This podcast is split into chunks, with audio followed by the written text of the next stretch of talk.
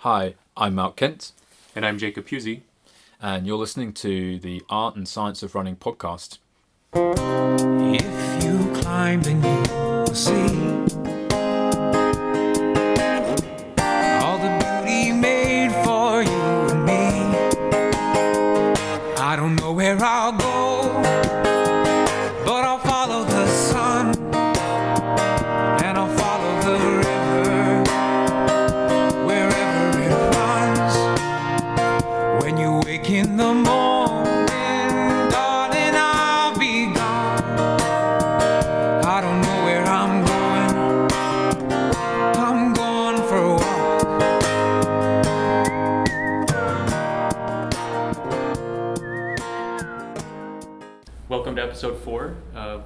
Science of Running podcast. And we're here in Calgary at the Versa Movement Collective, uh, the clinic where Malk works. Um, and we're here with a special guest, Alex Luchenka, correct, visiting us from New Hampshire. And uh, so Alex is here um, for a couple biomechanic conferences, correct? Yep. Uh, do you want to tell us a little bit about those conferences Sure. What you're doing here? So the, the first conference is in uh, was about an hour from here in Kananaskis. Uh, hopefully, I'm saying that Yeah. place correctly. uh, but it was a, a footwear biomechanics, so specifically related to footwear and like kind of human movement and footwear related. Um, so kind of every, big shoe dogs in the industry, from Nike to Adidas, Saucony, and so forth, kind of present their sort of work, as well as their maybe partnered academic institutions. But it's very heavy in the running road running realm but there's also some other things like occupational and safety and soccer and cleated footwear as well. So they do a little bit of everything but predominantly kind of where the big market is they do the running stuff. Um, and now uh, so that's ending today um, and what's today is tuesday. And uh, for the next coming week or so for about five days there's the isb uh, which is the International Society of Biomechanics conference that's happening over just in, in the heart of Calgary, so forth, at the TELUS Convention Center. And that's everything from uh, the whole entire body biomechanics, so like show, uh, ergonomics, shoulder, upper body, legs, everything you can think of. So it gets oddly specific, and you kind of have like little chapters in there that, yeah, could go into any subset of a field that you're interested in. Nice. So uh, clearly, uh, biomechanics are, are an interest of yours and, and Malk's and, and mine. Um, and, and the way that we all connected uh, was Malk and I worked together a bit. Um, Malk did uh, some gait analysis on me.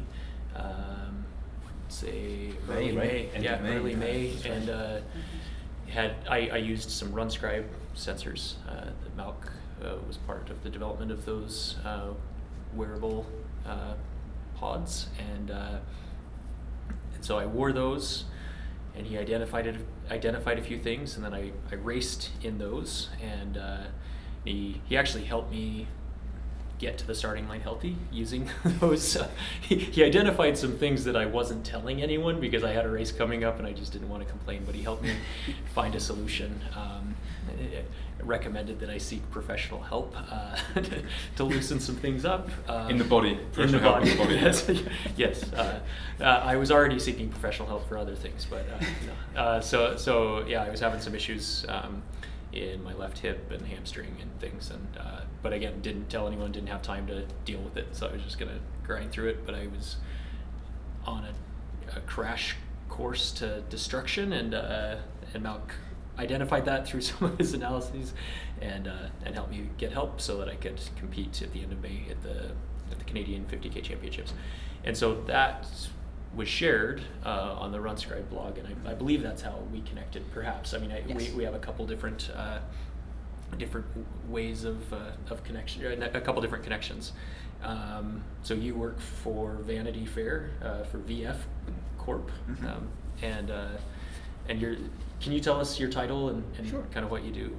Yes. Yeah. So um, uh, VF, uh, I think Vanity Fair, to, just to be uh, just Yeah. be appropriate, they've sold off the licensing that to that name a, a while back ago. So they're Okay. just VF. I know, Just but, VF, but okay. it's Yeah. totally, So it's totally not the understand. magazine? No, it's not the Uh, magazine anymore. okay, no. okay. Um, but yes, uh, they are uh, kind of the umbrella corporation that owns a lot of brands. Okay. And now Altra is kind of the most recent acquisition they re- had, I think, what early last year. Mhm. Um, and About um, this time last year, actually, yeah. I think. Yeah. Correct. Yeah, yeah. Um, and um, I work as part of a small innovation team within that company that supports all the brands that they own. So there are two teams, basically one that services uh, uh, future uh, footwear developments, and one that does the same thing for apparel. Okay. So I work as kind of the uh, my title is I'm a senior applied innovation researcher. Basically, what that means is I do the in-house physiology and biomechanics stuff as it relates to footwear product, but we also help service the apparel world as well because biomechanics isn't just footwear related. So my expertise kind of breaches the scope of anything from thermoregulation to uh, biomechanics to physiology across footwear and apparel. But I, my passion personally is footwear. And and so you've worked with with other athletes and, um, under the VF umbrella. So what are some of the other footwear brands that VF owns, just so we're familiar with? Sure, yeah. yeah. So the other, so our team is set to support kind of the three, their three biggest revenue drivers, which are uh, the brands of Timberland, North Face, and Vans. So Vans skateboarding, North Face, uh, I guess you could think of trail running. Um, and as far in terms of athletes, we've worked with uh, all of the above. So kind of more workwear industry related stuff for Timberland. So if you think of like um, the field of ergonomics or like occupational and safety stuff, that's where stuff that's been done for Timberland. For skateboarding, for Vans, which is I would say the, a huge polarity in ty- type of work that you do and the people that you work with, but they are incredible athletes. Um, and I definitely can't even step on a skateboard, so that was a new thing for me. Um, and then more so with the trail running space and climbing as well when it comes to the North Face. So um, North Face, I think, is very well known for having some of the most pinnacle athletes in each of the respective sport categories, and we've had it's an amazing privilege to be able to work with them. So uh, you specifically reached out to to me to to discuss potentially using some RunScribe um, sensors in training um, to inform perhaps some of the development decisions that you make um, at VF and um, potentially with Altra. Is that correct? So what's that supposed to look like? How, how will that work, or how do you envision that working? Sure. So this is kind of where our team is a little bit interesting. Is that uh, traditional biomechanics labs and such? They're always you know indoors, four walls, closed environments, expensive force plates, motion capture cameras. But uh, there's only so much you can do when running on a treadmill. And trail running, in this case, which is where Altra is pretty big in, as well as the road. But trail running in the past is what we've done with the North Face quite extensively. Uh, you quickly learn that the, the kind of movement that they exhibit running on the trail um, however technical or non-technical the trail may be, is totally different than what you can measure on, on a treadmill. So we were essentially forced uh, immediately to start doing field-based testing. And the good part is wearable technology, um, however you are familiar with that space, is um, is up to a point where it's allowing us to do that. RunScribe, in this case, being the prime example of that. So the, the small little pod, uh, inertial measurement unit, and so forth that sits on your shoe now has the power to do uh, and measure the 3D movement, I guess 4D in this case being over time, um, eh, of, of an individual inc- with incredible accuracy. And how much and what type of information you could pull out of that is just unlimited. So the goal is to be able to work with you, and there's different footwear models that any brand has, but they exhibit a different response in how you are going to inherently move, whether they are strapped down to your foot nice and tight, very low to the ground, so you could do the technical stuff, or maybe like a maximalist shoe. You could think of the Altra Duo, or you know, compare some Hoka models, or whichever. So the goal is to be able to see what sort of differences your body expresses when you're wearing those polarizing footwear products, and how can we make them better. And the reality is, is that you really can't make this stuff better until we have your input with the data that's associated with it. Um, and that's kind of essentially the holy grail of it. That's great. In the interim, I'm, I'm actually interested um, in the data and, and both of your respective opinions uh, about, uh, because you'll both have access to my RunScribe data uh, um, is the goal.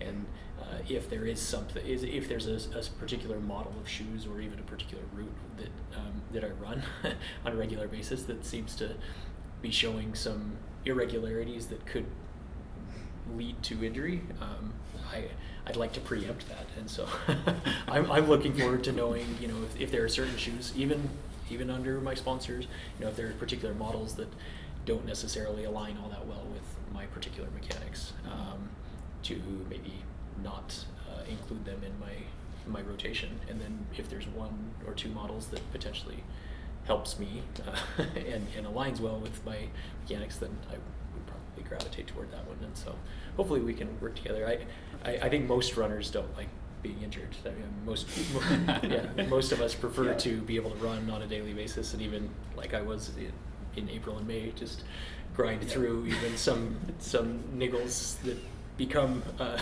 more acute uh, injuries.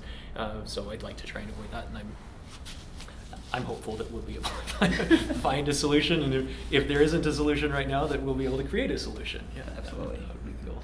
Cool. But yeah, that's an interesting point because we were talking before, like we started this podcast, um, just myself, Alex, about um, sort of parallel kind of uh, work and parallel kind of insights really, um, and between using the wearable technology for um, injury prevention, which is kind of my side, versus for uh, for footwear development, and it's it's pretty it's pretty cool that we can use like one technology that we can cross that the platform together and, and see and um, in your example it's both things simultaneously you can help develop a shoe and you can try and potentially stay injury free Yeah. um, and um, yeah I guess um, uh, we should we should probably explain a little bit as well about um, a little bit of the background of RunScribe as well and um, Sure. uh, so at the moment we um, I'm speaking on mostly on behalf of Tim, who's like the main guy and the founder, but um, he won't mind. Um, yeah, the, we, we worked um, with uh, all the different like, kind of shoe companies that are out there, but um, we're really interested now in sort of in working with um, VF particularly, and because of this exact reason of like getting outside onto trails, and we were talking about it before. Like when you look at trail running, if we just kind of spin off on that for a second, it's incredibly complicated, and um, you can have a if you don't have enough metrics to work with enough parameters, you can't begin to understand what is a really complicated system, and that complicated system is interacting with the environment all the time, every second. So, um, so the cool thing about what you're doing with uh, with VF, with North Face and Altra, is really pushing the pushing the technology to the limit of what you can sort of um, what you can un- what you can figure out and understand. And um, as I'm sure like people are discussing here this week in this big international biomechanics conference, it's you know misdiagnosis is really really easily, and, and I can spin off on this for hours. And it's the problem that we that we've had with RunScribe and other technologies I've worked with have is is how yeah it's how to have like kind of valid interpretation of diagnosis from from wearable tech. And I think what we've done with RunScribe is really is create as many parameters as possible, and not try and interpret for the end user, but say, look, here's all the parameters, you go figure this out, right? Um, but we'll give you enough data to have an insight. Um, and I think like in in our consumer version, we have like about eleven or twelve different parameters, but when the, the kind of like the sort of top secret version that we use here, there's like about 35 or 40 parameters. And even then, with like 35, 40 parameters, it's hard to profile exactly what has happened in that run. You, you definitely have insights. And as we were talking before, and I was sort of mentioning, you, you almost have to kind of cluster parameters together to see co-trends like together to start figuring stuff out. And certainly that's where kind of wearable tech I've seen anyway has had a bad rep in the past. Like, is that the tech has been a little bit too simplistic, and people have said, oh well, you know, you know, I can see contact time, and if contact time tells me this, I'm, I'm getting injured or something, you know. And it's like, even if you had three or four parameters, that's still not enough, really. Like, yeah, body's a super complicated set of systems, and um, yeah, when you put it on a trail environment uh, with ups and downs and uh, difficult ground underfoot, it's like, yeah, it's Yeah. really complex. Yeah. Uh, Alex was out in Canmore the other day. Um, he met and got me all set up with with RunScribe, and and we went out on my my typical eight or ten k loop uh, that I do four or five times a week uh, with the dog, um, and uh, and that uh, that's just my daily loop. But when it when I compare that to to the the frontage road that I that I uh, used to run during the winter when I was training for a road race specifically, um, and trying to stay off the ice and things. Um, in that same amount of time, I, I can cover significant more distance. But I mean, just just in that short little run, um, I mean, there, there were some scrambling sections where we were using our hands, uh, jumping over logs, um, crawling over logs, um, trying to call the dog back from squirrels and other wildlife. Um, and and so yeah, trail running is a very different um, different experience for the for the athlete, and so uh, the footwear demands are different. Um, but I think uh, the wear and tear on the athlete's body is also different, and so uh, when when Malcolm and I started working together, that was a big um, I don't know for for me that was that was a reason to to begin using wearable technology. I'm, I'm probably the last to accept advancements in technology. Like I'm, I'm a luddite uh, when it comes to technology. In part because, like what you described, it's like there are plenty of great ideas out there, but but actually, how much is it going to improve my life? Um, and in fact, you know, when you contacted me initially, it was like, do I want to add one more layer or one more thing to do to my already busy schedule? But I view this as an investment that will ultimately save me time and heartache and frustration if I can avoid getting injured and potentially make um, better decisions about product and, and, that kind of thing. So um, I, I, really appreciate that, that RunScribe allows anyone who uses it to do it in an authentic environment. Again, whether that is the road or the trail or whatever it is they're doing. So. One of the interesting things, like we were kind of riffing off on before, and we, I didn't realise this, we just connected the dots just before you came in, and um, was that we had another connection, which was last year in Chicago Marathon. And so our mutual friend, Eric, ran Chicago Marathon, of course. Yeah. And um, I think I think Eric won't mind me saying that he had a target around 2:30, like, mm-hmm. and um, and so as I do, like I just throw RunScribes and random people doing interesting marathons, right? And then I remember Eric did say something to me, being a guy wearing Altras and an Altra shirt and everything else. He wore a white outfit that I was a bit dubious about, to be honest. It was quite risque. And um, I remember him saying something after about, oh, he met somebody at the start. And then we just connected the dots because it was actually you. because Alex just showed me his his data trends and his time from Chicago. And I thought, hang on a second, you must have been running really close to Eric. Yep. and you had a split set of RunScribes as well on that day? Yep, I yep. did. Yeah, so did a little bit of a, I mean, every time we, I, I run personally, as, as, as, you already know, running yeah. with you and stuff, but uh, just either doing all the world majors, just road running in general, so I kind of use myself as a guinea pig for a lot of that early level research work, just so I don't have to make mistakes when we actually have the time to work with athletes. And I saw Eric at the at the race, and I was doing a study comparing uh, I guess the Altra Escalante and the Nike 4% shoe just over Chicago and the New York City Marathon. And um, I don't usually see anybody else with the pods unless we've given those pods to people. so it's like it's a great device, but it's not uh, from a consumer understanding perspective. I think it's still a little bit far-reaching. Um, and I saw this individual wearing it, and I was and I had to ask. It's like who are who? Why are you wearing those? And he's told me it's like oh some researcher in Canada told me to wear these. And I was like okay that's great. That's awesome. So no, it, it's nice to connect the dots. It's a small world that's cool. that plays in that space. Eric is the guy that I actually told you about on on uh, our run. Um, so just to talk about Eric a bit, uh, in part because he's he's uh, one of our business partners and colleagues. Uh, he's a coach for Peak Run Performance, um, but I actually started coaching Eric in 2014, I believe. He was one of the first online athletes that I ever worked with, uh, that I was assigned to work with uh, when I was working for McMillan Running. Um, so I was living in Flagstaff, he was living in Calgary. I think they assigned him to me as they did most Spanish speakers because I speak Spanish, and so he was one of the first athletes that signed up that spoke Spanish when I was working for him. So Eric and I connected again, as uh, is often the case. I we met, we spoke, we corresponded, but I never expect to actually meet the people in person because it's all done remotely.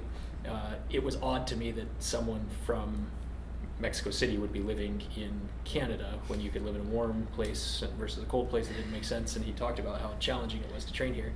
And then less than a year later, uh, I was up here for a race and uh, we connected. I, I didn't even know my geography. I was like, "Are you kind of in the same general area?" And he showed up. We hung out. Um, a month later, I moved up here uh, and started a family and, and, things. And so Eric and I are now training partners and um, and now business partners and things like that. So that is quite a small world. That uh, It is. It is. Yeah. I mean, I think uh, Eric reminded me saying that Alex did actually uh, pass him later on in the marathon. we'll have to look at the data and figure Well, out yeah, why. That's you know? exactly. It was really Yeah. interesting. Yeah, because he, he showed me one curve of um, you know your, your step rate, Mm-hmm. and um, I was looking at it thinking, yeah, Eric didn't do that. we probably shouldn't ask you which model you were wearing and which ones he was wearing. Uh, were you both wearing the same ones? Uh, I was wearing the Escalante Racer. Okay. Actually, as, as exactly what you're not supposed to do, I literally picked it up at the expo the day before, just Yeah. because I was like, you know, whatever. It, it makes it much more fun to just like test myself. Yeah. Uh, I train in the trainer Okay. all the time, Yeah. but the Racer is a little bit more responsive. Mhm. So they, but it's a little bit firmer as well. Mhm. So that's kind of the difference that I wasn't used to for sure. Yeah, it is firmer. That's for sure. I'm kind of interested. Um, you know, like I've I've um, had some sort of crossing paths with obviously um, doing stuff with Nike and then out in Kenya with the Nike guys there, and, and you've done, um, as I'm sure other people in other companies have done. You've done a whole bunch of comparison testing, and um, and you mentioned before, you know, some some testing versus the four percent. From a personal perspective, not a not a biomechanics. I was at CIM last um, December, Okay. and um, and I watched at the halfway. I watched the, everybody up to three hours coming through, and forty six percent. I calculated forty six percent wore the same orange four percent shoe.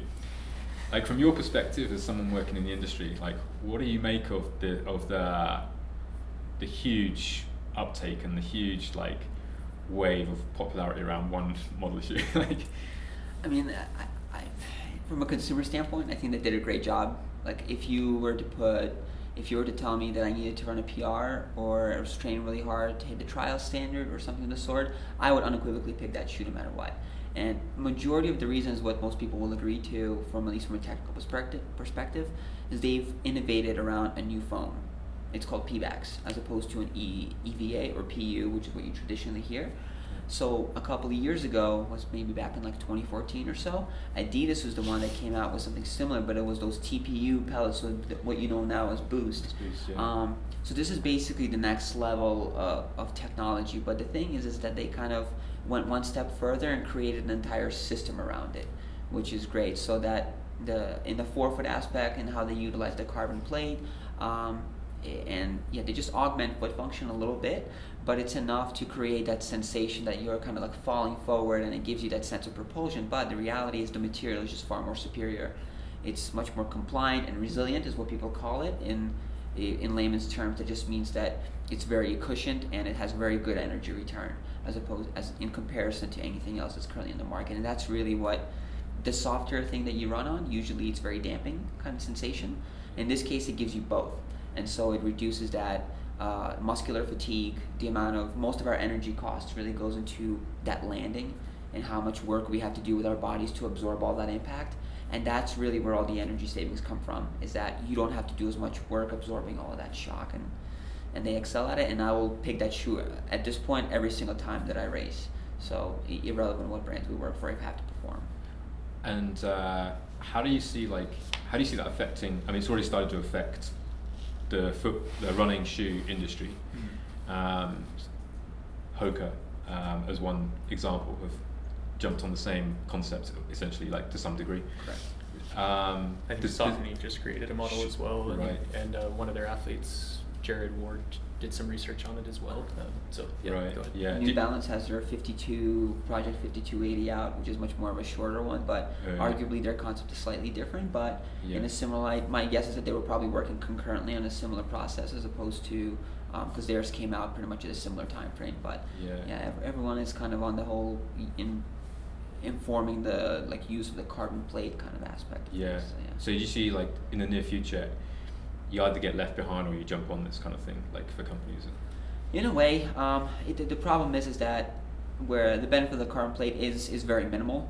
If I were to put a number to it, foam versus blade from the four percent shoe, I have to look at the numbers exactly to break it down into percentages. But you're looking at like five to ten percent carbon plate benefit versus ninety percent foam improvement, sort of thing. That's where the economy really comes from. So if a company like Saucony or anybody else or Hoka, if they use an inferior foam um, as opposed to what Pebax is, they won't have the same magical benefit and feeling that the Nike 4% really offers, at least from my opinion.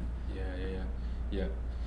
I wonder, uh, switching gears a bit, if you're able, we won't put you on the spot too much, but I wonder if you're able to describe to people like listening at, um, at a relatively high level, um, sort of the process around, because most people listening to this, they will not understand anything of how a shoe is designed from vision to end shoe. Is, are you able to, like in a few minutes, kind of break down the high level of how you go from we need a shoe to there's a shoe on a shelf that people can buy? Like, Yep. Um, so as you can, when I first started in the industry, uh, I did my research thesis work on how heel drop uh, affects neuromuscular function and kinematics and biomechanics and so forth. Um, so basically, how the body moves when you go from zero drop to like a normal 10 millimeter drop. Like back in 2009 when Barefoot came out, it was pretty popular. Uh, and I thought I knew everything about shoes when I first came into the team. I was like, oh yeah, this I got this. I knew nothing. Between developers, designers, uh, the amount of engineering that goes into a product, and the manufacturing aspect of things, um, it's it's unbelievable how many people have their hands in a single product. Wow. So, when if you think of research influencing the product, um, you have the ability right now to maybe influence it at a macro level. So, kind of like the shape and geometry at best, and how like the energy loss or gain that you may gain from a product on the macro level. But in terms of influencing small features, maybe how where you place the foam and how much of it and so forth, a lot of it is really limited by development currently. So when you go to a, wherever the footwear factory is, whether it's in some place in China, uh, you have to cut these big steel molds. They could be made of steel or aluminum and so forth. It's just basically like a 3D shape where they either pour or inject the foam into it and the rubber in order to put the shoe together. And at the end of the day, it's the developers that really have to bear the brunt of all the limitations when it comes to making a shoe. That's why when you see the first iteration of product from any company, sometimes it could be rough around the edges, or it could be something as simple as I guarantee you when Nike was first working with their Pebax foam, their first foam iteration was probably so amazing. They're like, great, let's make a couple more of these and test them. The consistency of that material was probably subpar because they it just takes uh, uh, a lot of work in order to get that quality down in, in continuous development and so forth.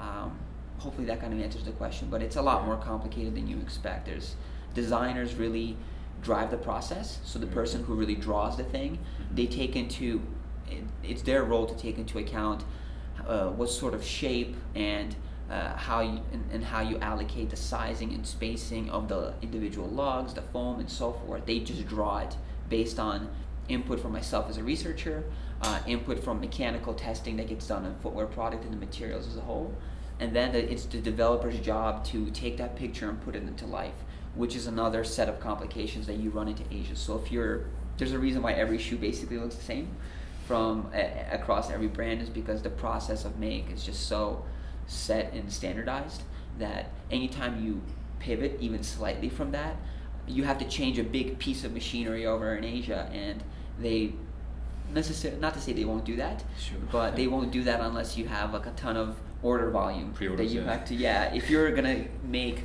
500,000 500,000 pairs of shoes, they'll be totally game. But if your goal is to make like 10 or 12 prototypes or something like that, they're not going to be that keen on uh, on making something totally innovative. So Yeah. yeah, it's a whole process that I've had to learn. It sounds like to me, it sounds like each individual person in the process can't just know their own area. Like they have to know a fair amount about some other other people's jobs as well. Otherwise, you're just going to come up with some ridiculous request that like the, next person can't honor. I guess. Yeah. And that's in, in itself like so our innovation team within VF is very small. So the footwear team as a whole is between about 15 to 20 people, depending on who's there, kind of part time and travel a lot. Um, but it, we're multidisciplinary. We have everything from researchers such as myself to materials, mechanical engineers, um, developers, designers, and so forth. Um, and we don't really have a bench. There's pretty much like one expert in every subset that you kind of need to make a shoe.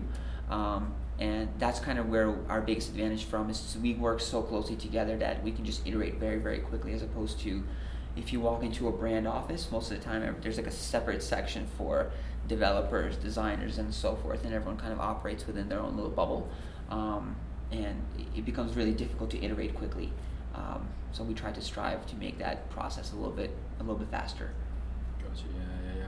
By the time, if we think about people like Jacob, like out in the field, um, North Face athletes or out, outdoor athletes, by the time that they get the first shoe kind of going out to the field, how far finished is that shoe? Like, is that shoe pretty much a production, or is it like, um, can you still ch- tweak it a little bit based on that field feedback? So there's there's two ways of looking at it. They can easily have access to one of the first early prototypes. That, but there's a cost, there's a pro and a con to it.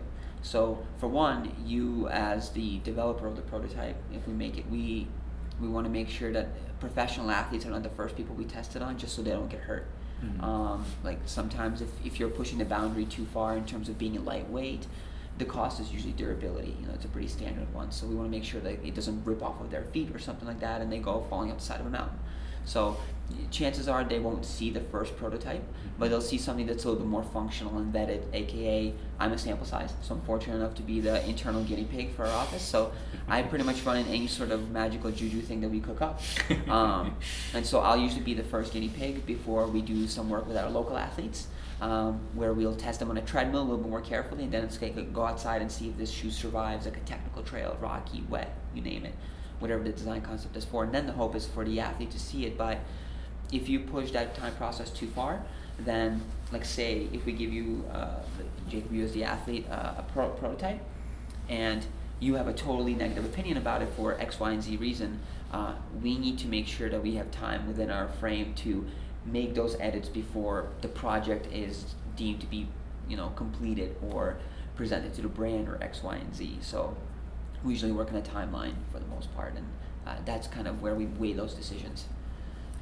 I'm a bit different. Uh, there are athletes, um, both ambassadors and, and professional athletes that run for Altra at least, that do get some of the prototypes. Um, and Altra conveniently actually does two or three prototype sizes. Um, but I'm still a 14 or 15, and that's not a typical uh, shoe size that they create um, for prototypes. So, so often people ask me about whatever the latest and greatest thing is, and I'm like, I'm still on last year's models. I don't know. Like, I, I just got the new model that which helps was new which helps connect you back to the to the, to the commoners. yes. no, uh, I don't view myself as elite anyway. But uh, no, it is funny though because people assume that like because I am connected to the brand uh, on a lot of different levels that I would have access to the prototypes and like. Nope. my hope is that there's just a surplus in my size if I like a model, so that I can like stock up. You, you saw my garage. Like, Yeah. I've, I've got boxes of all sorts of different models uh, because occasionally I do the, the inventory runs out and, and then there is a shoe that you need and want and you can't get your hands on it so I can tell you that scaling something from a sample size, whether it be 10 and a half or 9, is like uh, the most indirect science that I've ever seen. Like, I don't even understand how it happens, and I work in the industry. Because you can't scale up all parts of the shoe, right? Well, think about it like if you have like a 10 millimeter drop, right, Right. in a size 9, since there's a, the distance from the heel to the toe is X, and, but if you apply a 10 millimeter drop in a size 14, that distance is much longer. So, yes, the heel drop in, in stack height is, is the same, but the ramp that you're actually sitting on is completely different. So, like how people scale um, footwear sizing is just there's a we have some very key people that uh, that we have within our team and within Timberland that we work very closely to do that. But I always I don't even know how the process works. It's a, it's like this magical science that just happens. Uh, it's unbelievable.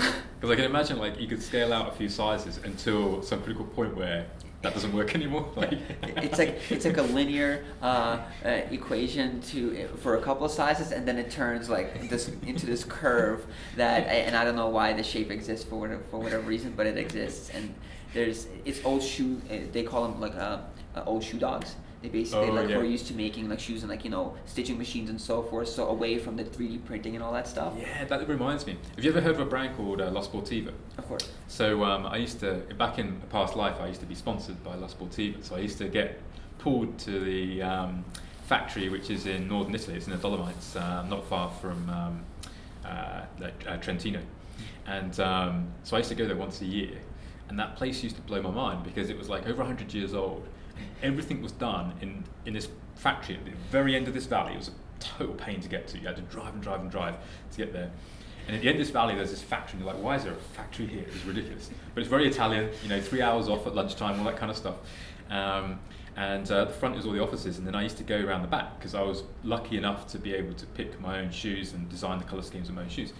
And uh, it was a huge factory, huge open plan. All the stock was held underground um, in underground storage, but on top was this huge factory, and you went to the very far end where all the material was laid out on tables, and you picked what you wanted, what colours and everything like this, and all the people who had worked in this company for generations, and they just went in a production line like this. So the first guy cut out the fabric, he passed it to the next table. Yep. The next table, they started stitching. Eventually, at the end, was a gluing guy. He must have been high, like most of his life, just like gluing stuff, right? And it was the most manual process I'd ever seen in my life. And two hours later, at the end of this. Factory floor, was a finished shoe in a box. And it was like, oh my goodness! But they were very proud. You know, they, they had they had some production in China, in uh, in the Far East, but most was done in Italy still. And uh, it, it totally blew my mind to see this process. It was incredible. I can tell you that that I mean in Italy there they have a, a very rich tradition of like old school shoemaking, but it's I shouldn't even say it's old school because most footwear is still at least ninety percent of the way is still done in the same way. Incredibly manual labor over over in Asia development. Like you see things in the news like the um, uh, the Futurecraft I think is what it's called, the factory for Adidas and so forth. Yeah, how they have yeah, yeah. robotic arms making shoes and everything like that. Yeah. I mean that's far and few in between that exist, but most of the development is still manual labor on a line in, in Asia. So it, it's a it's a tough process. It's it's kind of unbelievable. yeah, yeah, Yeah. Yeah.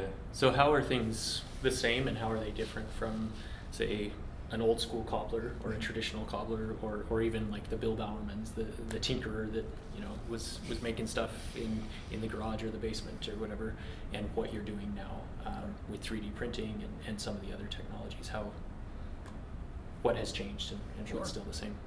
So uh, a lot of this I can't speak to too much in detail. Our developers do all that stuff. Uh, we have a, a brilliant engineer. His name is Tad Smith, um, who kind of merges the two together. I could say old school shoemaking with uh, the like recent advancement in technology using CNC and 3D printing and all of those sort of things. What's And, CNC? Sorry. Um, uh, what's the what's the acronym stand for? Um, CNC. how does that- Sorry, I figured if No, I didn't that's know what it was, that's a you- point. It's that essentially milling, right? It's Yeah, milling it, it's like I just don't remember what the acronym stands for, but yeah, it's just it's like a drill bit that mills out a material of um, uh, of, of sorts, like whether it's wood, steel, you name it. Um, so inevitably, what happens is like shoes are really predicated. The shape of them are built on lasts. It's like this generic shoe shape um, that exists. So it's basically if you think of your foot, it's like in this solid form, and they take and they put the bottom unit on it, and they put the upper unit on it, and they combine them together, whether glues or stitching or so forth. Um, so the goal is now to be able to kind of move past that and being able to do it in a custom way. So think of instead of making a last that's permanent, um, that's like one size meets all, um, you could uh, scan your foot. We can get that 3D shape. We can quickly 3D print it, and then we can make your custom fitting shoe at least from a static position. So obviously it's not moving or anything like that, because your size of your foot changes in that regard. Um, but uh, but things like that. So he combines the old school shoemaking, like old, old stitching machines, with the new methods of make, and tries to make it uh, as functional as possible, as opposed to going straight from A to Z. He's really creating the and bridging the gap between the two industries, so he can continue to make shoes that are functional. So if you think of some of the 3D printed shoes that you've seen from Adidas, like a Futurecraft or New Balance recently came out uh, with a with a similar concept. They have like a lattice structure, so there's like open cavities within the I guess the midsole or the foam unit that you would consider. So inevitably, if you step on a poop or something like that, or or if you run on a trail, eh, those things really won't survive. Uh, but for casual everyday lifestyle use, they're applicable. Um, they can work. It's just you'll be rocking over what is more of a firm type of a material as opposed to a foam that people are used to, and it- that's pretty synonymous with comfort. Um, it just it's a simple fact that for things like 3D printing, uh, it's the material limitation that exists in being able to make uh, a shoe in that sort of material, like EVA or Pebax, as opposed to you can 3D print in, in an array of other materials, whether from carbon fiber to TPU to whatever, and you can make a nice rigid structure. Um, but not really like we can't really create a 3D printed shoe, and I don't think anybody can at this point for trail running because there's too much um, uh, too much work that's imposed upon the shoe from traction to keeping your foot on the shoe and stability um, in order to actually survive the process. So it's still old school shoemaking there, but uh, we're slowly making that leap and trying to make it uh, not by investing like millions of dollars into this fancy machine that's going to be outdated. Because the problem is, uh, it's not a problem. It's a good thing. Is that technology is advancing so fast that if you buy something that's like a state of the art today and it costs a million bucks, next year it'll be outdated and there's and there's a newer, cheaper, better model. Um, so it's kind of hard to make that upfront investment because it'll be outdated very, very quickly. So that's kind of what we're trying to tackle. He basically built his own 3D printer and uh, takes an old CNC machine and rigged it to do a bunch of various things in terms of like custom footbeds and everything in between. It's kind of unbelievable. Hopefully, you'll get a chance to visit soon, both of you, and, and kind of see the process. So, That- I mean, on that theme of um, yeah, technology moving fast, like um, hopefully, I mean, knowledge knowledge doesn't advance as fast as technology nowadays, but um, kno- knowledge kind of catches up like sometime after. Um, you've been at the conference for the last three days, correct. um, which was this uh, footwear specific conference. Yep. Um, for the people out there listening uh, to this um, sometime later, who obviously haven't had a chance to go to the conference, was there anything in your like professional opinion? Did you hear anything in the last three days that that really stood out for you? Like any talks that really made you think, "Whoa, that's something different there." like, So uh, it's kind of it's one of the things that you know is happening back there, but you don't really see it in the news at this point because it's it might have a good or bad connotation. So big data is something that we've all heard over the past couple of years in terms of whether it's Under Armour or anybody else buying up companies that Right. collect data from whatever app you may be using.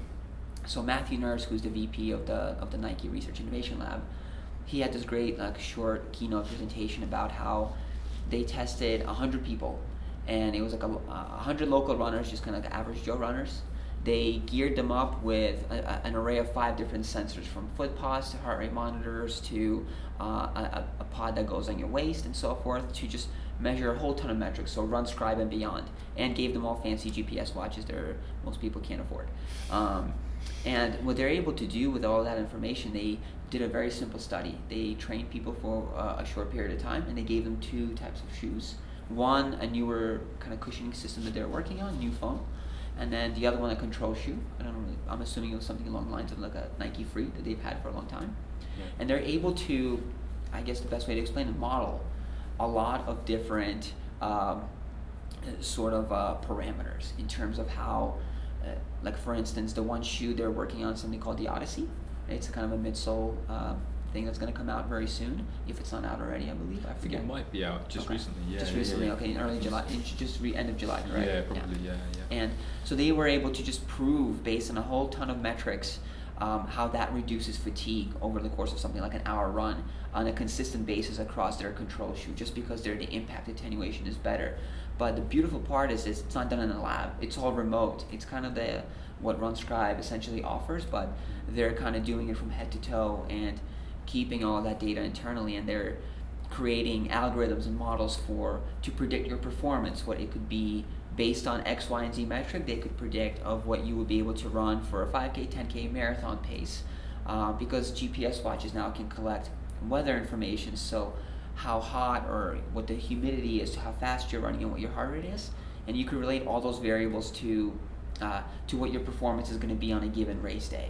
Um, there's been like 40 plus years of research, and you would be surprised of how much back end work is, is driven behind your, your Garmin watch or something of the sort. Like Firstbeat um, Yes. is a company that drives a lot of the uh, physiological metrics that estimates like when you if for any of you who have like a Garmin watch if you ever clicked on through uh, through the features and it estimates what your VO2 max is there is uh, probably endless years of research that goes into how that value is estimated. And it simply uses heart rate and GPS over time. So they're taking that sort of concept and they're pushing it to a level uh, in a combined level that it has never been done before. And it's it's it's absolutely brilliant. You can imagine that they probably have dozens of people working on something like that and it's very forward and future thinking and it's so far beyond where research is that they're going to outpace research work in the longest time and the key fact of all that is matt nurse made it a point to kind of what we had the conversation just recently is Mm. how each and every one of us uh, basically has the right to be a researcher in our own right if we Yeah. want to take the time to do it Yeah. so wearable technology is allowing you to put a research grade device on your body and you can test yourself over and over and over as, as a scientist would in a laboratory, but you no longer need a scientist as long as you're willing to do the due diligence. Yeah. And that was like the highest keynote that I seen, and it was just earlier today. That's amazing, yeah. And that really speaks to our whole philosophy around RunScribe. When I say we, it's me and Tim, uh, mostly Tim. But um, yeah, yeah, it's that was the whole idea around it. I think Tim originally put this tagline on the, website saying, you know, democratizing like data collection, whatever. And um, yeah, kind of, uh, you're right. It is a research grade device. Certainly with RunScribe, we have a lot, a lot of well-known universities in North America use the device, um, between 100 and 1,000 uh, sets for really big studies. Um, I won't mention some of the people around that, that are doing it, but um, uh, and they're really pulling all of the metrics that we can possibly supply. Uh, same device though is going to consumers and coaches and everyone else. Um, and uh, I remember we I, we touched on it before we started, but um, in, in a previous podcast I did with Benno Nigg, who is essentially one of the kind of fathers of modern biome- running biomechanics study. Um, you know, uh, we, I was discussing how long it takes to do research study. Let's say it takes four years, five years, and then maybe another three years to write it all up, to publish it, to get it uh, reviewed and everything else, and get it into a journal. So you're looking at seven or eight years in the process. And the fact that now um, uh, people like us can collect, I don't know, maybe 500 data sets or whatever it is, pretty quick and get insights very quick and then pretty much self-publish if we wanted to almost instantaneously um, it's really changed in I think both of us agree it's really entirely changed the landscape of where knowledge sits today and, and, Yep. and, and the power of knowledge and where it sits today Absolutely, yeah. yeah yeah Speaking of research, uh, you weren't just attending, but you were presenting. Um, do you want to tell? You you presented some of your own research and, and that of a colleague. Is that correct? Or you had a poster there of a colleague? So we co-authored them. Okay, Um, okay. So he did the statistics behind the work Okay. and was supposed to come to the conference with me. Um, just he has a triathlon race that he's he's currently under a strict training regimen. So the fact that I presented on Sunday, he couldn't come out. If it was Monday or Tuesday, he would have been presenting the second half. But um, but yeah, and uh, glad to talk about it. Uh, it's pretty. He sounds like a really good athlete and follows what his coach writes out for him. doesn't have a coach. He, he- he's uh, he actually uses the um, uh, what's his name? Um, oh boy, how do I forget this? Because he uses it all the time. Uh, there's a training platform for cyclists all the time. Uh, uh, TrainerRoad. Okay. So he uses the training program from TrainerRoad, and uh, yeah, he's very religious about it. It's kind of it, it's kind of hard because we used to just kind of go and do on fun runs for everything else, but now Yeah. he's very strict about his regimen. so it's like I'm all always one of those friends. I'm not, not gonna Yeah. do that anymore. Sorry, man. Uh, but it's got a great cyclist. He figured that one out very quickly. Yeah. Um, but what we ended up doing is last fall, um, when comparing Chicago and New York City, we did a much bigger data collection in New York City. So Tim, um, Yes. Tim approached me about, hey, I'm thinking of doing this. Uh, just you know, fun research study over New York City Marathon. It'd be super cool. Nobody's ever done this sort of thing before. Um, and uh, and he's right. Very few people have done. Irene Davis is kind of one of the researchers over in Boston. She did a similar thing using ankle-based, similar units to RunScribe, but they're IMUs. Um, and they did it over the Boston Marathon, I think, in 2017. Um, and so we tried to do the same thing for um, uh, for New York City. But the goal was really not to have like physical contact, which is not something that you usually have with a subject. You know, like. Um, usually you meet with a subject, you ask them questionnaires and so forth. In this case, we wanted to tangibly collect data and not actually have like real, you know, physical touch, touch base with a person, just because that's the premise of the of the device. And so inevitably recruited 50 people, um, which is great. It did it very quickly, just through an open forum. So everybody who got accepted to the New York City Marathon last year was able to see in the newsletter, hey, RunScribe is doing a research study. Would you like to participate? Send them over a pair of the pods. They put them on and they ran.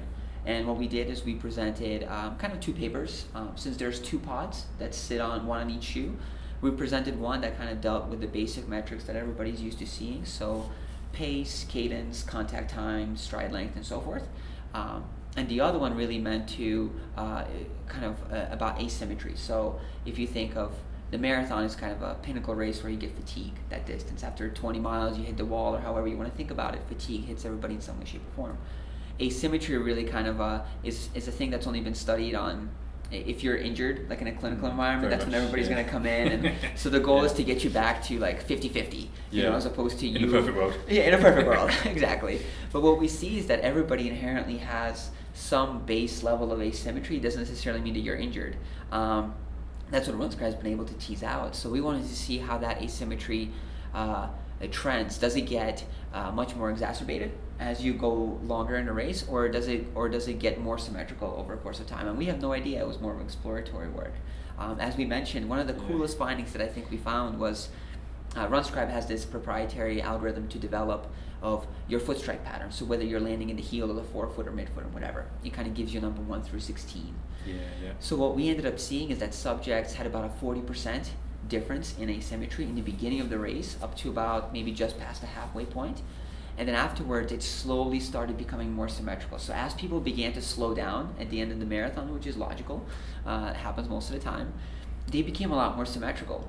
And it kind of indirectly, people can have their own opinion about why this is. Because the first thing you think is that doesn't sound intuitive. Yeah, exactly. I would, I would naturally, I thought that it would get worse. Yeah. As you become fatigued, you become sloppy, and maybe uh, any sort of asymmetry that you inherently had would be that much more prominent towards the later stages of the race. But it, it, my theory in this, and this is just subjectively, I don't have any in data or anything to prove this, is that early in the race, a lot of people in the race scenario tend to go out a little too fast.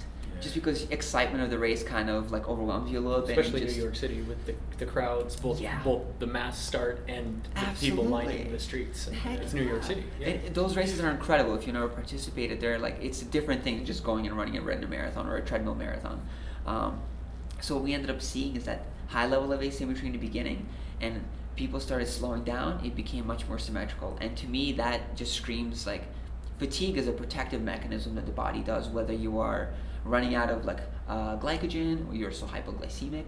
Uh, or uh, some sort of like neuromuscular deficit where your body is now trying to like, hey, I don't want you to run this fast anymore because you're going to get hurt. So it physically slows you down. So inevitably you're going to hit your natural point. Kind of central governor thing, yeah. Yeah, Yeah. And, and it just brought them people back to a much more symmetrical point Yeah. to arguably what they should have maybe started running the race at in the beginning, and uh, it was just amazing to see. That really really jives with like and this is why we, we can talk for so long on this because it really jives with uh, the the the years of data that I've collected as well.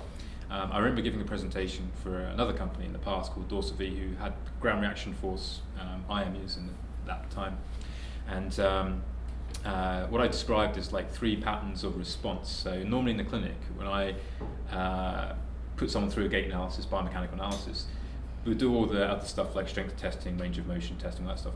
When we get to the running at the end, they'll run at three different speeds on the treadmill first, um, because I want to see how the metrics change for each different speed.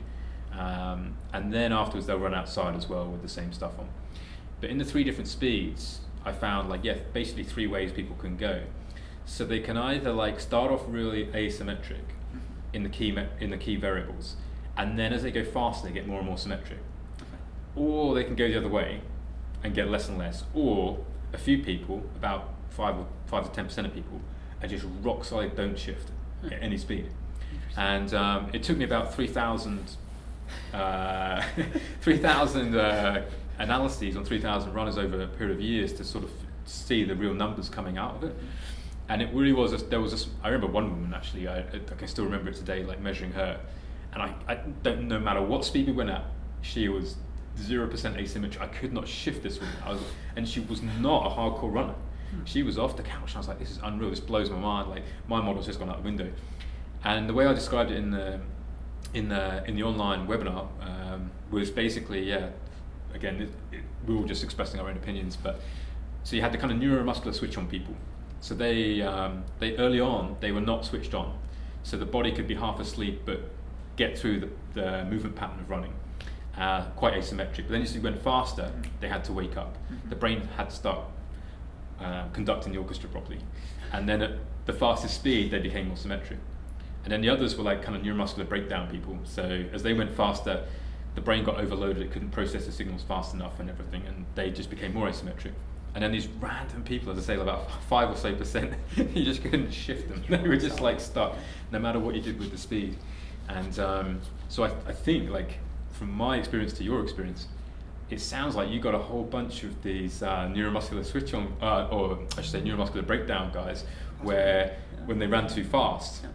they were breaking down. And then, like you say, like when they found their, I think the best way to describe it is that everyone has sort of a um, uh, biomechanical, like a pace, a biomechanical pace, where there's some sort of pace where they're well trained. that they their metrics look best, and um, and then maybe like you say they settled into that Yeah. pace and that rhythm later on in the race. Um, yeah, yeah. But It's- yeah. We we've discussed that as well. Um, a, a couple years ago or a year ago at a, at a retreat, uh, you had some pods on me and um, you asked me to run kind Oh, of yeah, that's right. uncomfortably slow, and and so I was very asymmetrical, and then you know the goal was to get asymmetrical again by getting to this point of like a breaking point of fatigue. Um, but we were intentionally not looking at the pace on the treadmill. It was just kind of like, okay, run, run too slow, and then run at kind of like sub threshold, and then you know maybe VO2 max kind of thing. And a couple things that we found out was that um, when I was running at like just at the sub threshold, one, I was running faster than I would have calculated. I that would have been my pace at the sub threshold. Um, but two, that's when things got More symmetric. more symmetric.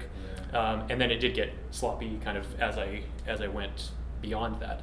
Um, but it's actually something that I experienced. Um, and, and I think we can draw a lot of conclusions from this, or at least we can talk all day about this. But um, when I when I ran on the treadmill, uh, when I did the 50 mile uh, record attempt or whatever, uh, I I honestly felt like the goal was to go and run like right at pace, which was right around seven minutes a mile.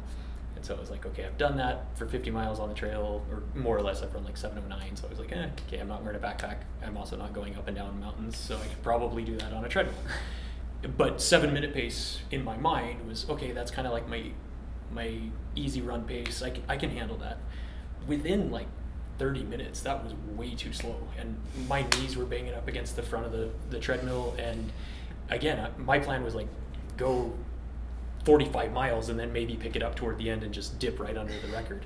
And what actually ended up being the sweet spot was more like six minutes a mile. And toward the end, rather than it getting um, slower, like I couldn't stay on the treadmill unless I unless I sped up. Like I was I was gonna fall off the treadmill unless I was like doing fartlek intervals because I was just like one finish this damn thing and two like six minute pace or faster was actually more efficient and that's when I it, anytime I'd slow down to like catch my breath it, it it got choppy and sloppy again. So I think a lot of us actually have Some sort of- some yeah. some some pace, internal pace that's most efficient, and I, at least for me, I, I've noticed this even when I've been tested in a lab with all the metabolic testing and stuff like that. Like when I cross that red line, like it's Mm. game over for me. And so, but if I can if I can be right up against that, I can go all day. And and so I think we can all find what that threshold is for each of us, and that's where Yeah. training and using all of this technology is really beneficial. But at the same time, it's also why I try and discourage people from becoming slaves to the technology because they go in and it's like, no, I have to run this exact pace, and they don't. but they're Yeah, only looking at that one metric, and they're not looking at the overlays. They're not saying, okay, but I'm actually running downhill, so it's okay if I go a few seconds faster on this mile or this kilometer, or you know, or it is a little bit hotter or a little bit colder, or there's some wind, and but I'm going to make up for it when we turn around. And I don't know. There's there's a there's so many different metrics that Yeah. that sometimes if we just fixate on on one, it, it's actually to our detriment. So- Yeah, I think there's something there. Definitely, it's probably out of the scope of our like areas, and I'm pretty sure like someone like Professor Sam Marcora or someone has probably figured out the answer already, and I'm pretty certain it's got something to do with because we know that we talk about biomechanics a lot, but it's, it's a bunch of systems operating, and the, the biggest one by far is what happens here between the ears and the kind of uh, neuropsychology of things like that, and um, uh, I'm pretty sure it's got something to do with the brain going quiet, and it, and to do with resonance and frequencies and stuff in the brain, and when you find your right rhythm and you find your right pace, the brain goes a little bit quiet, which allows you to have better rhythm in the muscle timing and everything else because you're not trying to fight it. And what kind of convinced me of that was watching Kipchoge almost broke two hours and did run the 225. And a lot of people kind of commented on the fly live, like, uh, like he looks like he's smiling, you know? like this guy's this guy's just running ridiculous, and he's almost done the two hours, and why is he smiling? And um, and I think that that was what was happening to some extent, and it's just my kind of opinion on it is that he was in such a groove and such a flow state of like correct brain frequency and resonance in the brain, everything else that everything just goes quiet basically in total flow state, and and his muscle timing, muscle firing is just so perfectly synchronized at that point, like. But um, and then I saw him obviously in February, and I thought the same thing again. Yeah, the guy's still smiling after a track repeat of like 1,200 meters intervals. I'm like, no, he's fa- he's accessed another level in his head.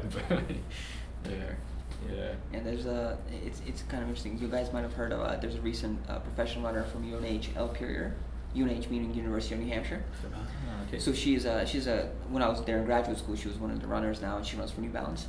And so Coach Rob Hoppler, who coaches the women's team over at UNH, he continuously uses this term that I kind of fell in love with as like neuromuscularly loaded kind of Ah. athlete. So if you think of like a basic like functional movement screen, like those series of exercises that most runners usually are horrible at because we have poor hip mobility, because we sit all the time, or everything is too tight, or yeah, everything in between. This girl can just she just goes out and just cranks any sort of physical task out without any sort of issues, and she's a phenomenal runner. She's qualified for the World Championships in Doha. She finished fifth, uh, third in the in the 5K uh, in outdoor track just I think this past a couple days ago. days, yeah, yeah. Um, and just incredible athlete. When you watch her run fast, it's like the most amazing thing you've ever seen. But it's, you know, she doesn't do anything special. Everything is pretty standard. She came in running like 20 miles a week from high school, and slowly build her up. I think at the end of her collegiate career, she was running around like 50ish, plus or minus a few miles here and there. A lot of pool cross training, like aqua jogging and stuff, and just yeah, nothing. It just consistent, no injury type of process that she was bred with eh, under Coach Hop at UNH, and it was it's one of the most amazing things I've ever seen. But that's when you kind of see that diverging thing of uh, a talented athlete from like being neuromuscularly loaded that understands that they're talented and also working hard and working progressively and smart. But the kicker is they don't use any sort of technology. You know, Hmm. at some point, there's a, a guy out there by the name of uh, Rainmaker. He runs the Yes, DC Rainmaker website. It's like basically the Yeah. homepage of my the colleague most that wasn't able to. the most famous tech reviewer. Yes, uh, he he kind of whittles all the things down for us that we don't want to make the mistake of purchasing.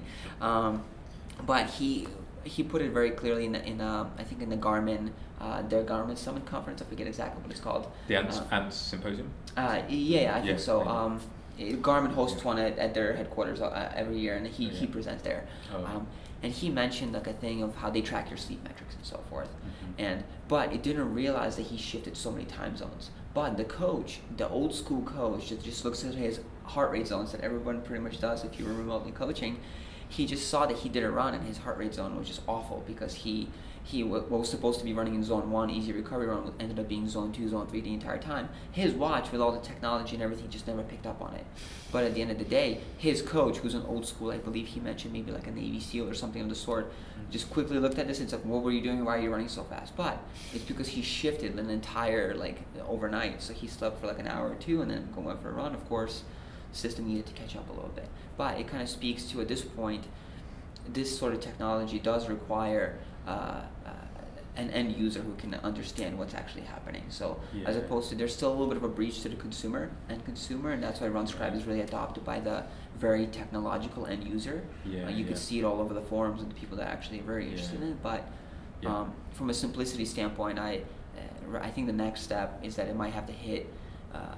An understanding at the coach level Mhm. and how they can utilize that across Down their the athletes, athlete. which you guys currently are basically working on together at this point. and I think a lot of people probably cite things like Adidas's uh, miCoach and and the um, Nike uh, pod that was inside the shoe as well, Nike Plus. Probably ahead of its time a And yeah, but, yeah, that the market wasn't quite ready to, ex- Yeah, to know what to do arguably with it. still isn't, but yeah. Yeah. yeah, yeah.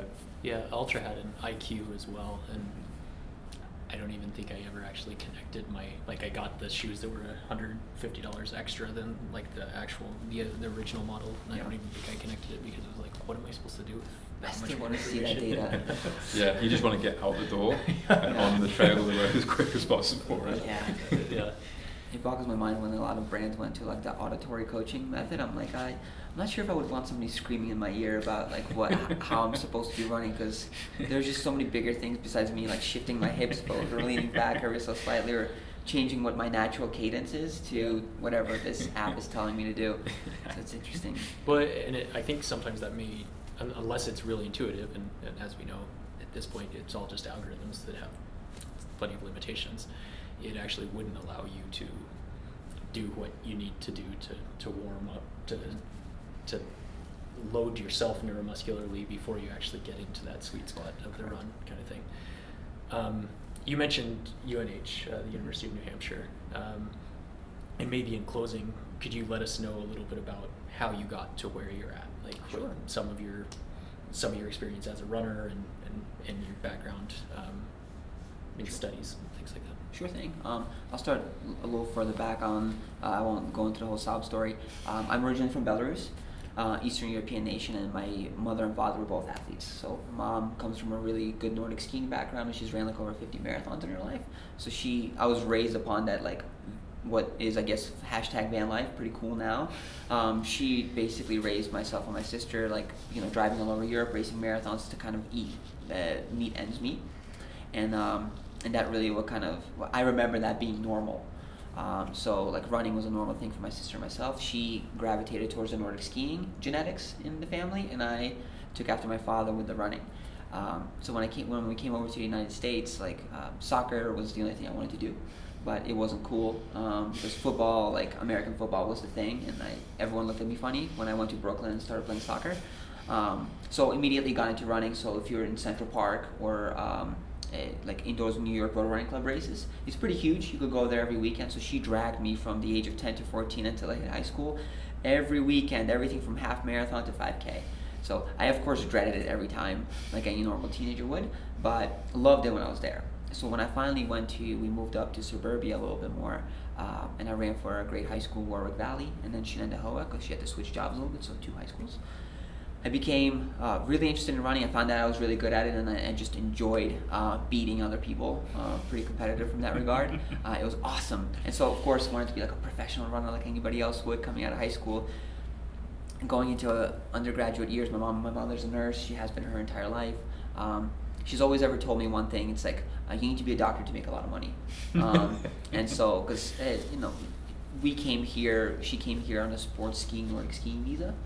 Um, and we came here for the classic reasons that most most foreigners do for like the American dream, because there's a lot more opportunity here than there's everywhere else, and I will unequivocally admit that. No matter how bad things ever may seem here, from whenever you look in politics or anything else, it's much worse in other places. Um, so after that, I, I I immediately just went to the pre med major because I didn't know what I wanted to do. First, it was like doctor, sure. Volunteered at the hospital for a little while, hated it. Um, that wasn't fun and then I started working. What really started my, I guess you could say, career is I met a great name by the name of Charlie Woodruff. Like everyone has individuals that kind of have a huge influence in their life, and he managed a Fleet Feet Sports, uh, a branch of running specialty stores over where we were from. They're pretty big in the United States, and while doing all the anatomy and physiology and all that sort of work in undergraduate school, and fitting people for shoes and being there at the time that Born to Run came out and all the barefoot running stuff it was this really big shift from crazy stability issues to minimalism and i was starting to put together why people were injured to their muscle function to uh, how we should move and so forth. And um, due to that instead of going to pt or chiropractics or anything like that i saw that university of new hampshire where my sister went to school um, for her undergraduate and now her phd um, uh, they were doing a bunch of uh, barefoot running work. So basically doing a, like a training protocol to adapt people in a very over 10 weeks very progressively as opposed to going like from A to Z so they wouldn't get hurt and seeing what effect that would have on running economy. So I immediately just gravitated towards that and um, from being injured in college myself while working in the store, I, I was just immediately interested in like, I realized that the more I went towards minimal footwear or like that neutral as opposed to stability type of footwear with the medial postings and things, I became a lot more healthy. I didn't. I had less, less and less injuries, and I was really curious why. So I started to seeing how far I can push it, and never went to the whole barefoot level, but I found my sweet spot to be like a four millimeter drop, like uh, like some cushioning underfoot type of thing, or Altras. They were phenomenal, um, and those were just starting to come out at that time. Like the Pure Flow from Brooks, Altra came out with the one that initially came out back in like 2009. I remember wearing all of those, and so when I went to graduate school. Um, I, and getting all of those injuries from running in college. I became a, a lab research assistant where I basically lived doing uh, force plate testing, metabolic testing, and everything in between on people who were doing a barefoot study, um, and also doing my own work on. I had a theory of that instead of uh, going from a 10 millimeter drop immediately to a zero, people can progress from a 10 to an 8 to a 6 millimeter drop uh, through the life of the of the shoe um, and doing it do it healthy and get down to a point of where they want and where they're most economical by just simply adjusting the heel drop and maintaining like a some semblance of stack height in the shoe or the cushioning, however you want to think about it. Um, and that luckily, uh, as you guys may or may not know, the Nike Sports Research Lab was based in Exeter, New Hampshire. So it's very close to where we are in Dover, New Hampshire, where our like facility is currently based in. And so there's still a pretty rich culture of some of the researchers that are left there. Ned Frederick being one of them. He's one of the founding fathers as well of the footwear biomechanics space. Um, he, I got connected by my thesis work. The guy that founded my laboratory it was essentially the professor, one of the head biomechanists of footwear biomechanics. Putting those two connections uh, together, I, I started working as, um, luckily at first technically it was like a Timberland hire. Timberland headquarters is in Stratham, New Hampshire, so it's about 20 minutes from University of New Hampshire. They had an advanced concepts group. And um, a few years before VF bought Timberland, they took that advanced concepts group and branched it across all of their footwear brands. So they started, they wanted that team to support all of the footwear brands within VF, and I was part of that team, which is now called the Global Innovation Team or just the Footwear Innovation Team. Um, so I worked there from being an intern and doing all the material-based benchtop testing. So more of sort of like uh, button pusher monkey work. Uh, wasn't that fun, but I, you learn the whole process of what it takes to build a shoe, um, and then went into this field of uh, inevitably it pushed me to doing field-based research similar to, uh, as UMALT, um, just more towards a product standpoint. That was kind of forced upon me because Sure. um, as much as I would love to work with and care about the human being, like uh, my job isn't to coach you. I have to make you a better shoe. So that's kind of my role. And, um, and due to trail running, like I immediately, from my graduate school experience, I I know the benefit of the standard laboratory equipment, but um, there is certainly a lot of limitations. And I think combining wearable tech, field-based testing to standard laboratory testing, it kind of com- it gives you the benefits of both high fidelity versus uh, lots of big data that uh, you can really sink your teeth into over time. So Yeah. I think one day when when somebody invents like a follow me drone that can shoot a thousand frames per second and can basically video you outside, sim- like, Yep. then we don't need the lab anymore. But markerless having capture. yeah exactly from yeah, a drone. exactly. But until then, we need we always have to come back to something controlled indoors, of course. Yeah, mean, sure. that's a funny. So, like my previous lab manager, his name's Ben Cooper. Um, he's the general manager for Flex Innovation now. Um, brilliant man. Just such a. Uh, his biggest ability was to storytell uh, science. It's one of the hardest I think for like geeks like myself to do, um, is to, uh, you know, in layman's terms, explain these sort of things. But we would run around when we worked with skaters, both with cameras, one running from the side view to get that sagittal plane from a technical perspective, and somebody running behind or in front of the skater uh, to get the front view to do like video uh, biomechanics and like, but keep it lab based so as much as we can, and we're like sprinting around with GoPros and like and gimbals and stuff. It was hysterical. Um, but yeah, it was. It's an interesting world. So you're new, you're still training and racing, and what what type of racing are you doing, or what are you training for at this point? So uh, as much as I love trail running and uh, I love working for it um, and researching the space, I am I'm awful at going up and down hills. My legs just don't function well. So I am more of a flat ground marathoner. Right now, my my training is mainly running with uh, uh, pushing a stroller uh, with my eight month old son and being pulled by my uh, one of three dogs at a given point in time. So for those of you out there who are not familiar, there's a series of racing called Canicross. It's basically where it's pretty big in Alaska or kind of around here, um, northwest or northeast coast. So you basically get pulled along by a dog running a 5K or however long of a race that it is, and that's kind of what I do now. Um, I have no shame in it, but it's, it's a lot of fun because my husky loves it and, and I do too, and it kind of gets me out the door. Because honestly, like there's a billion and one excuses to not run when you have kids and responsibilities in a home, and they they'll look at you and like, hey, I'm gonna chew your pillow if uh, if you don't take me for a run. So take him for a run. Yeah, I think it's it's a miracle that the three of us got together. We we, all, we have we have three young sons, um, and All under- yeah, all under two years old. Yeah, Yeah. yeah. Yeah. So if, the fact that three dads got together and somehow aren't with their kids, because often if and when Malk and I are able to meet up, um, we have at, at least two kids with us, or I had to or a close down three so- phone calls during the course of the podcast. Yeah. Just for my wife, so yeah. So yeah, Awesome. we're good. Cool. Yeah, this is great that we were able to meet. Yeah. Yeah, thank Thanks you for, for having sharing me. your story. Yeah. it was fun. Sure. Fantastic. Um, once again, uh, we uh, we are now on on iTunes and we're on Stitcher and Spotify and Google Podcasts and, and basically anywhere you can you can download or listen. So so please subscribe, please rate and review, please share, and then uh, whether it be on social media or on our website, um, let us know what other questions you have and and what else you want to to learn and who you want us to talk to.